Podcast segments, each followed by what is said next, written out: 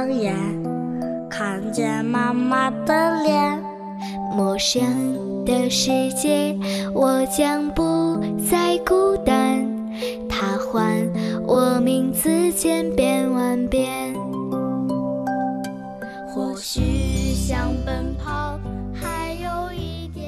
北京时间十二点零七分，这里是正在直播的文艺大家谈，来自中央人民广播电台文艺之声。各位好，我是小东。各位好，我是小昭。今天咱们关注的是。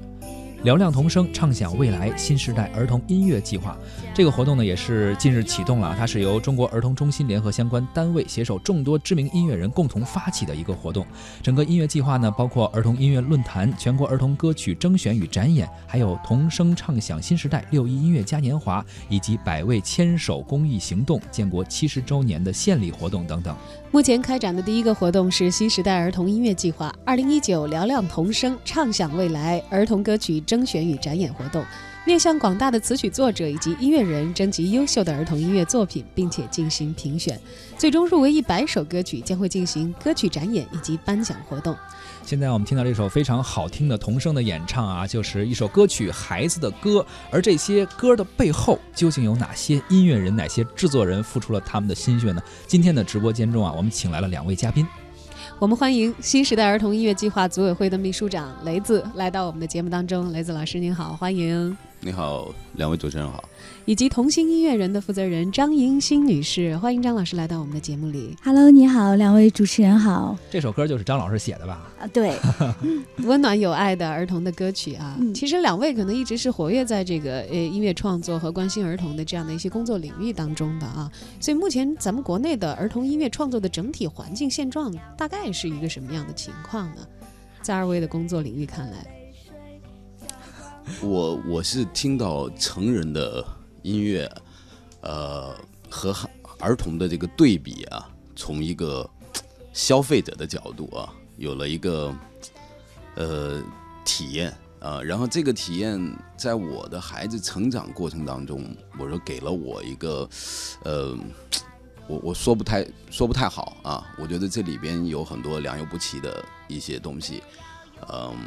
我不知道怎么向孩子推荐。啊，所以这是我自己的感觉，因为做音乐。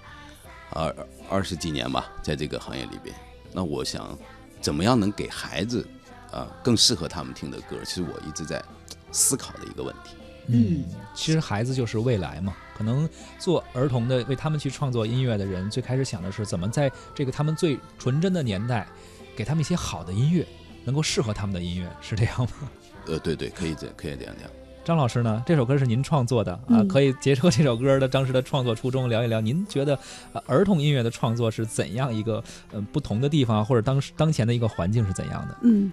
嗯，其实当我有了自己的孩子以后，我也是会去找一些适合他听的儿歌，发现还都是我小的时候听到的儿歌。嗯新的歌曲或者说孩子们喜欢的这样的呃儿歌特别少，能传唱的。对，能传唱的。所以呢，我就因为本身我是做音乐制作的嘛，我就有一个大胆的想法，那不如我给孩子们。呃，写一些现在适合他们演唱，然后又符合现在这个时代气息的歌曲，所以我就做了这样一些尝试，然后创作了一些儿歌。哎，我发现孩子们现在对于儿歌的认知，可能真的是有了很很大的这种进步。比方说。呃，歌曲的这种曲风跟过去就完全不一样。可能我们小的时候的那种儿歌，就是小燕子，还有什么丢手绢儿这种感觉。两只老虎。对，两只老虎。但是现在孩子喜欢听的儿歌，都是那种节奏感比较强，然后比较时尚的这种曲风的儿歌。所以我就觉得，那嗯。其实现在的这个呃创作的环境来讲，就写儿歌的制作人很少，词曲作者也很少，因为说实话不赚钱，所以大家都会就是遵循一个市场的这么一个规则，呃，都都很少写儿歌，而且呢有很多。嗯，没有孩子的音乐人去写儿歌的话，他也写不出孩子喜欢的儿歌。所以也也是鉴于此吧，跟雷老师我们深有同感，我们就号召一些呃喜欢孩子、喜欢为孩子做点事情的音乐人，能够共同的为孩子们谱写一些新时代的儿歌。嗯，也就是说，放眼望去，其实现在有的时候给孩子挑选一些音乐的时候，发现遇到了某些尴尬，可能数量上是不足的，而质量上又有良莠不齐的情况。于是干脆大家自己，哎呀，有有这个技能的话，我们就自己来做吧，哈，就开始做起了这件，好像从市场层面来看，呃，盈利方面是根本不大讨好的事情啊，就做起了这个新时代儿童音乐计划。这个是不是也是咱们做这个计划的初衷？呃，觉得呃，对于现在市场的考量啊，或者想为孩子们做一些事情，后来做了这个新时代儿童音乐计划呢？更多的可以理解为一种情怀吧。嗯，大家做音乐做了很多年，然后突然有了自己的孩子的时候，想给他推荐一些音乐哈。当然，我们可能是以前有喜欢不同的曲风的音乐啊，民谣、摇滚等等一类的。但是这孩子其实我我不太把握好，他们应该听什么样的歌。呃，所以那些银星老师刚才讲到以前老的那些歌，我是觉得我不知道是不是符合现在孩子的这个审美啊，所以我就想找到更多的一些东西和他们探讨。在早期的时候，实际上是呃没有什么规律，也没有萌发就特别强烈的这种念头。但现在孩子稍微大一点，他可以和我正确的在探讨一些问题的时候，我其实发现孩子是可以在音乐上有他的发言权的。他有他的审美，他有他的认识，他把一些好听的一些像经典动画片的那些，呃，迪士尼的一些或者好莱坞的哈，他会拿过来给你听，这个让我很受打击。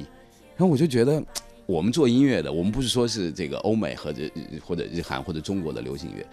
然后我就觉得，那我们能不能给孩子，至少让孩子能够啊接受我们做的音乐？所以。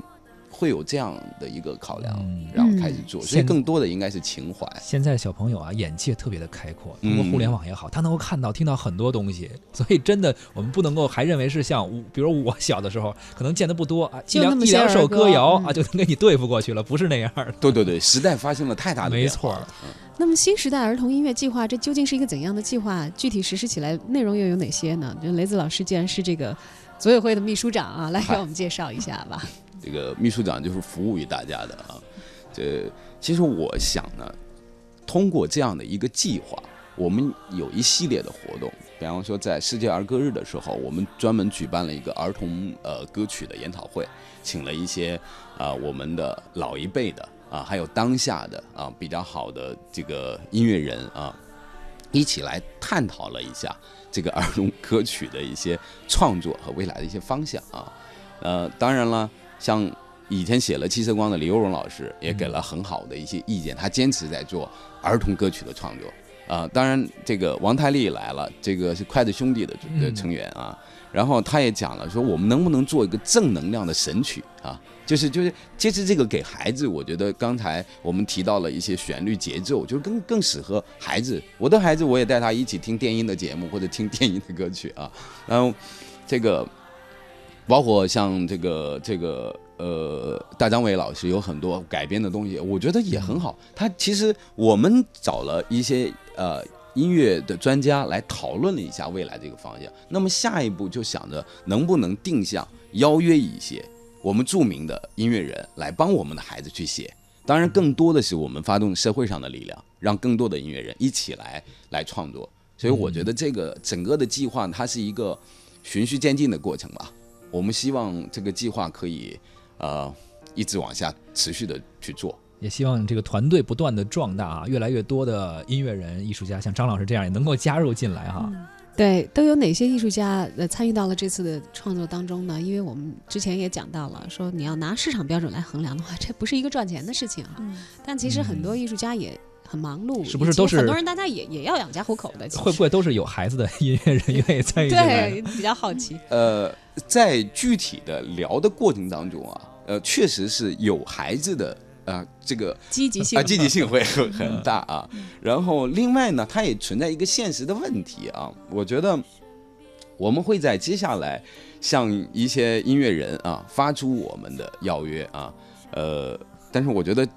在这点名好像不太好啊，因为因为有的有的音乐人也已经回复我说，确实儿歌也难写，从创作的角度来讲哈，那我觉得儿歌有它创作的难度啊，所以我们应该会和呃广大的啊，这但是我觉得在这儿要是点名的话，保密这个是吧？啊，对对，嗯 我们会会希望他们接受接受到我们的这个邀约以后，给到我们作品，我们以作品公布啊来看的具体参与，因为我觉得响应程度大家都是很积极、很支持的，呃，是，而且音乐创作这种事儿，可能也不光是说我接受了，然后我去努膀子劲儿就能给弄出来，它也需要一些灵感，需要一些生活体验等等啊。对，需要一些机缘巧合啊。对对对。呃，那张老师其实是已经投身到这个里面的这个创作者了啊。嗯我们现在听到这首歌也是您的作品《天使的眼睛》，嗯，对，它的创作背景是怎样的？哦，这是呃，这是我们做的一个公益项目，呃，大概是二零一六年的时候吧，我们给河北邢台的一个盲人学校组建了一个合唱团，然后我就给这群盲童写了一首歌。当时我们是在中社梦想成真爱心基金旗下做的一个公益项目，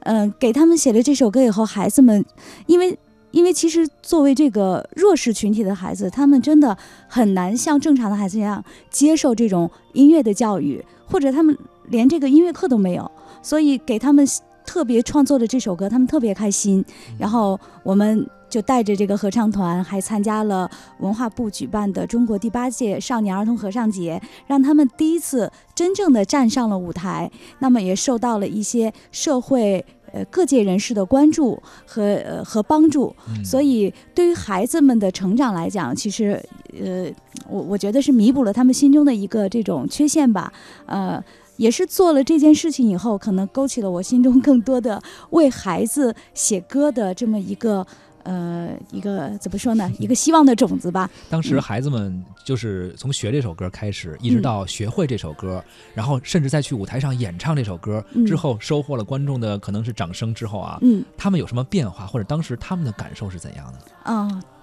这个这个，雷老师来讲讲我我。我是这样啊，嗯我我是从一个旁观者的角度来看啊，其实所有孩子排练的过程里边啊，我我有机会到现场，我是不敢在现场呃做过多停留啊，否则我我这个听到这个孩子们现场唱的时候，就是起鸡皮疙瘩那种，呃，然后会哭，嗯就可能年龄大了吧，可能更脆弱变得，就就忍不住就想哭，所以我要要赶紧去去离开那个现场。但是当他们排练结束到舞台上真正呈现的时候，我发现其实不止我一个人哭了，就很多人哭了。所以我就觉得给孩子写，当然不只是正常孩子，或者说有特殊群体的孩子，我觉得还是要走进孩子的这个世界，用儿童的这个视角来去做他们内心的表达。我觉得这样的音乐作品都是可以感动到人的。对，而且对于其实孩子们来说，这个呃生活的内容很多都是在他们学习探索的过程当中一点一点去触及的。嗯如果我们以音乐的方式让他们触及到了真善美，让他们感受到了自信心，你看像比如说登上台去演唱这样的一个歌曲啊，这样的时候，我觉得其实它本身可能所承载的意义已经呃超越了词曲啊嗯，等等这些方面，它传递着一个更为广阔的来自社会的关注和来自成年人的关怀和期待。是的，是。而在给孩子们创作歌曲的时候，我想问一下两位老师，您觉得他和给嗯，比如说成年人，因为我知道呃雷老师您之前也给李健做过他创始时间的一些呃音乐人和经纪人的工作，那个，是就？刚才你就说这啊。个，你你这个我本来没想提啊，啊，因为 因为其实创作里边，我我比较早期就打打电话给李健，啊。就关于我这个音乐计划的时候，就你现在你说到了，他又说儿歌不好写，是吧？那我但是我还是希望能督促他，就是哎 对。试一下，比如说主要他是属于没有孩子的群体，呃，但是他这样可能会更更容易啊，就是不带有一个一个这个家自己不长那陷在种哎对那个家长的情绪里面。我觉得有可能是这样。就是我挺好奇的，包括张老师您创作了很多歌曲，就是他和给成年人的歌手嗯，呃创作有什么不一样的地方吗？对，肯定是有不一样的地方。首先要有儿童视角，嗯，就是我们不能以成年人的眼光去写他的歌词，写他的这个里边的一些生活场景，一定要站在儿童的视角。而且呢，你还要跟他们沟通，你要知道他们内心想要什么。就我们成年人总是喜欢把我们的想法强加于他们的身上，你要怎么怎么样。但事实上，现在的孩子已经不会接受这样的信息了，而是我想怎么样。他跟我们是一个公平的、呃对等的这么一个角色，所以我会更多的去作为一个朋友的这种身份去跟他们交流，然后融入到他们的生活，去体验他们的生活，知道他们真正的这个生活的这种状态，还有这种小细节的东西，然后再把它写到儿歌里去。所以这真的是需要很多的时间跟孩子去相处。哎，再来说说这个创作完成了以后的事儿吧。就因为我们知道，其实他发起一个计划的话啊，生产可能只是前面部分要做的工作，嗯而生产完了，怎么样去到达孩子们的生活，这可能是后边这一部分传播方面啊对也是很重要的一点。不知道这方面目前咱们做的一些计划也好、安排也好、行动也好，哎是怎么样的？雷子老师，有怎样的计划呀，或者未来 呃，首先很感谢两位帮我们今天就在做的传播 对此刻，因为我原来在媒体工作过啊、所以我觉得做一个事，哎呀，做一个事情啊，呃，需要我们提前把就是把未来啊，如果说有一个预期啊，那我们要做一个这个呃渠道的搭建，因为以前的儿童音乐，我想在早年啊，我听啊。小喇叭啊，听的电台或者或者那个那个年代，对吧？那现在的孩子可能有更多更多的呃与互联网的渠道哈、来来来收听，但是在音乐的播放平台里边啊、我们会选择呃和重点的合作对象啊，比方像嗯、网易云音乐这样的嗯啊、然后在真歌方面，当然包括现在的电台以及电视台。啊，其实这个我们叫传统媒体了哈，然后呢还有更多新媒体的合作啊，我觉得我们的方式希望是多样化的，呃，希望能够借助不同的手段，能够到达到孩子的啊耳朵里边。嗯，那张老师既往的经验啊，在还这个没有加入这个计划的时候，您所做的一些这个儿童音乐，嗯。都会通过怎样的渠道去尽量多的这个到达孩子们的耳朵？其实说起这个儿歌的传播啊，这也是现在社会或者说市场上一个比较尴尬的局面，因为我们都看到了很多的音乐平台大力的推荐的都是成年人的歌曲，嗯很少有就是把儿童的歌曲作为一个重点的板块去去播放的。所以我们这次的儿童音乐计划也是联合了众多媒体，呼吁众多媒体，希望能给我们儿童优先这么一个。呃，这这这么一个概念吧，就是希望媒体能够多多的为孩子们做点事情，呃，能给我们孩子们多一些这种传播的渠道，呃，这样的话，我们的孩子们才能够在众多的渠道上听到更多适合他们的仙儿歌。嗯，那么文艺之声呢，其实后续的等这个计划，嗯，呃，进行到这个传播阶段的时候，也会把这个优秀的儿歌通过我们的平台啊，向更多的朋友对进行推荐。啊，而且我也听出来了，好像今天跟两位老师聊完之后，我发现啊，这个儿童歌曲的创作或者给孩子们写一些音乐，啊不是给他们去创作，其实好像更多我们这个计划也好，这个活动也好，或者我们这些音乐人也好，更像是孩子的一个代言人，好像是在表达他们的心声这种感觉。这个和我之前的理解还不太一样。呃，你说的很对，其实这一点我我自己的感受啊，我说我呃，在我最近这些年里边，其实我是被在孩子教育长大的。嗯，呃，尤其是回到回到家庭的这个概念里边啊、为什么我我很想做孩子这个事情？因为每天和孩子在一起啊，你你真的不是你在教育他，其实孩子在教育你。那包括很多的歌，他现在也给我推荐他们听的歌，他们听什么呀？现在 我也挺好奇的。很很多很多啊！我觉得最近火的有一些，可能也有啊某某某音某手的这些啊，有有这些原因啊。但是呃，我就我觉得呃有些歌还可以嗯啊，我我能接受啊。小小小白兔什么白了白了白的什么啊那些是啊，当然还有一些其他的那种，他们选择还可以，大部分是英文的，嗯当然也会听一些，比方说这个洛天依啊啊或者初音嗯未来的那些啊电音合成的，对对，就是可能，我觉得或许时代有了很大的变化他们更喜欢有科技感的。雷老师刚才说到，他们选的大部分都是英文的，为什么？因为中文的没有，没有好听的。最近有一个法语的的歌很火，很那个很少很少叫什么嗯？反正讲布谷鸟的，我我我我我听了一下，后来呢雷。雷老师接着嗯说，然后呢？您发现他们选的这些歌，然然后您觉得要我所所以说，我就觉得我们要改变，嗯。就是还是一样，我们在我们这个计划其实就是被孩子牵着在走啊，我们很被动。当然，这个被动，我觉得我需要我们各种社会的力量，不只是一个家庭的被动。啊、我觉得它需要很多社会的资源来整合，变成一个大的一个公益平台一样，然后去保证孩子们可以得到更好的音乐、图书啊、包括影视，因为我们我们没有分级嘛，嗯所以说我我觉得有很多东西是值得我们探讨的。嗯，我我们先从音乐做起。好的，我们从创作开始啊，从征集、创作、生产、完成到这个入围评选、呃展演、颁奖结束之后呢，我们也希望借由我们这批有共同愿望的、关心孩子成长的音乐人的努力，可以给孩子们更多音乐上的选择和成长路上精神上的滋润。嗯嗯，好，那么今天呢，我们也非常感谢嘹亮童声畅想未来新时代儿童音乐计划的呃两位参与者，新时代儿童音乐计划组委会的秘书长雷子老师和童心音乐人张一新老师。预祝这一次的计划可以圆满成功，也期待着啊你们拿出更多好的儿歌的作品，以后通过我们文艺之声，让更多的大朋友小朋友一起来共享。好，谢谢。谢谢，也希望能听到我们这个节目的啊著名的哈音乐人，当然也有很多其他喜欢音乐的，一起来啊帮我们孩子写首歌。都看不厌，牵一双大手，走过四季变换。